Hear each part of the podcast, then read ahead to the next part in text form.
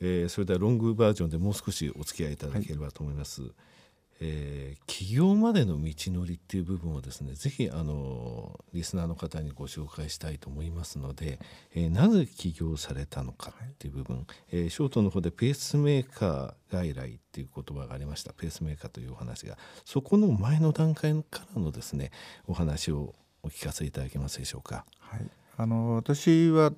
前あの会社を始める前に、はい、福田電子っていうところで、はい、えー、大学の担当のグループの中に、えー、その立ち上げを一緒にやりました。でその当時に、まあ、福田電子は大学を攻略するのにいろんな先生方と実験でどんどん付き合っていこう。で動物実験を積極的にやるアクションをずっと続けてきました。でその中で僕はあのこの家坂先生と、えー、不整脈の実験をする中でこうずっともっとたくさんの知識をもらってきたっていうところ、ね、今お話にありました家坂先生っていう方があの三浦雄一郎さんのはい、あの執刀されたお医者さんでいらっしゃいますよね、はい、非常に有名なお医者さん、はい、現在土浦共同病院ですか、この先生が、えー、どちらの大学にいらっしゃる時に医科歯科大学大学で、えー、その時に、えー、社長が一緒に、えー、その研究をされ実験をされていたと。はい、えー、まあ、その後、えー、大学センターが、えー、なくなって、はい、で、えー、私は東京販売というところに行って、えー、いろんなやっぱり会社のルールがありますので、はい。エリアを超えては、まあ、こう続けてできないということが出てきて、はい、まあ、もうちょっと不整脈の仕事を続けたいっていうところから始めていった。一緒にその研究されていたのは、えー、これはあの心房えーと、心室頻拍心室頻拍だ心室のこう、はい、電気がぐるぐる回る仕組みを、はい、えー、動物を使って実現をして、えー、なぜ起こっていくのかっていうようなことを一緒に。それが、えーまあ、会社の、えー、判断といいますか、えーまあ、会社ですからね。あの、えー、社長につきましてはあのちょっとエリアがもうちょっと違いますよという話になったわけですね。その時にも家坂先生は土浦の方に移られるところだったんですか、えー、1985年に移られて1年ぐらいこう、コネクションができなくなって、はい、でまあ、実際にはあのペースメーカーをちゃんとチェックをする仕組みを作ってほしいっていうんで、はい、えー、調べ始めていったら、まあ、その当時はやっぱりペースメーカー外来っていうこう基本的な概念がなかった。ペースメーカー外来という概念さえがなかったと、はい、で本当にやってたのはいくつかの病院だけ。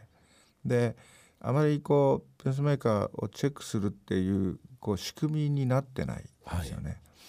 い、でそれぞれの先生の先生ごとの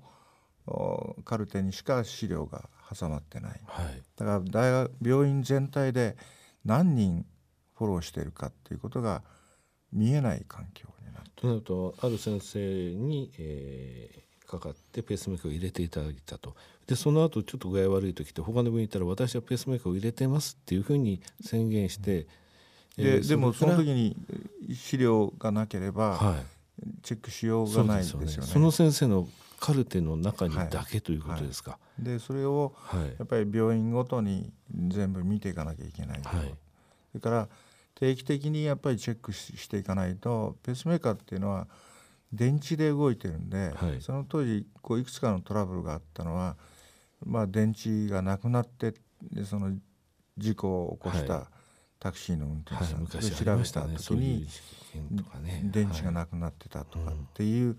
いうことが、まあ、いくつかこう事件があって、やっぱり定期的に調べていかないと、まあ、危険だなということ。でもう一つはやっぱり先生と患者さんのコミュニケーションを定期的に持つっていうのは非常に大切な、まあ、医療じゃないかなということで、まあ、ペースメーカー外来っていうような形をどんどんこう広げていった。ペースメーカー外来というのを作られたということですね、はい、結局。いやもうそういう、まあね、そういう動きっていうかそういう働きかけが、はい、ということだったんですね。その頃保険の点数の対象外だったっていうことですか、はい、ペースメーカーの。それから5年後ぐらいにやっと、はいまあ、いろんな先生方のアクションがあって、はい。えー、保険に要するにペースメーカー外来ペースメーカーのフォローアップの保険点数がついた、はい、そうすると全国でその患者さんをケアするっていうような仕組みになっていったっていうところだと思います。なるほどけど思い切りましたね。起業された時というのは。いやもう本当にあの、はい、社長業をやったことがないんで、はい、今の私と同じ状態です。もう本当に何も知らないんでもう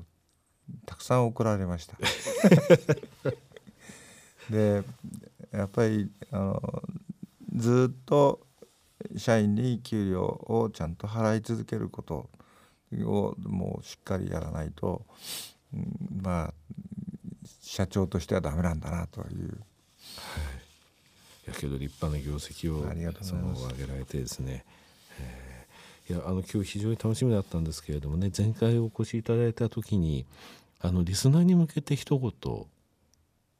お願いしましたよね、はい、その時あの社長何をお話になられたか覚えてらっしゃいます？あちょっと覚えて覚えてないですか？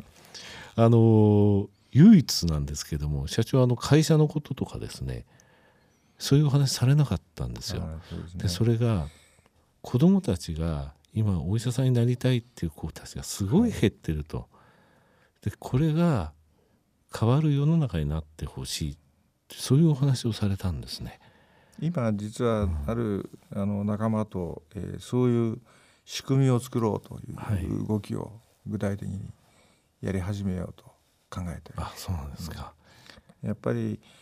あの今の心臓の、はい。えー、カテーテルのバルーンとかステントを使った治療が増えて、はい、アメリカのアメリカは40%ぐらいがバイパス手術があるんですよ、うん。はい、日本は5%ぐらいになっちゃってる。非常にこう圧倒的にその手術侵襲の少ない治療になってるっていうのが何かが違うっ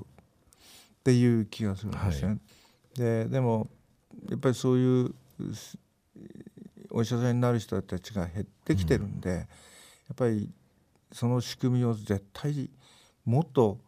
増やしていかなきゃいけないっていうふうに思って、まあ、なんとかその学生をどうできるかっていうことをやりたいなと今考えてます。あのね結局その優れたって言いますか、えここの部分の専門知識の高いえお医者さんの数が圧倒的に少ないんだってことはもう、え御医者とお付き合いさせてね、えー、いただいて分かったんですがそこの部分をなんとか増やしていきたいその前にの段階でやっぱり子どもたちにもお医者さんにまずなると。そその中で、えー、とてもその高度なところである、えー、この、えー、部分について興味を持ってほしい。実際その学生さんとかにも、えー、外科医のここの部分に進んでほしいということですかね。こう、うん、減ってきちゃってる原点は要するに治療の仕方がものすごくインターベンションに向かってしまった。うんはいでバランスがちょっと違うんではないかなっていうふうに思うんですよね。もうちょっと実際に新しいその事実を見るときに切って触らなければわからないし、見見なければわからないこともあるような気がするんですよね。いや今日もいいお話が聞けて非常に嬉しいんですけど東証一部にあの市場昇格されて、えー、何か変わったこととかあと決意みたいのございますか？あの、えー、もっとこう次の世代にしっかり、はい、その自分たちの夢を持って進めるような道を作れればというふうに思ってます。はいあの経営指標の優れた点につきましてはショートのところでもご案内させていただきましたけれどまた、えー、来年とまあ来年ですね。もう今の段階でもう一回出ていただくのはちょっと厳しいですから、はい、えー、来年もですね、はい、えー、元気なお声を聞かせていただいてありがとうございます、えー、お医者さん増えましたよとかですね。そうですね、えー、成功事例でこういうのがありましたよっていうのをですね、はい、お話しいただければと思います、はい、えー、本日はどうもありがとうございました。ありがとうございました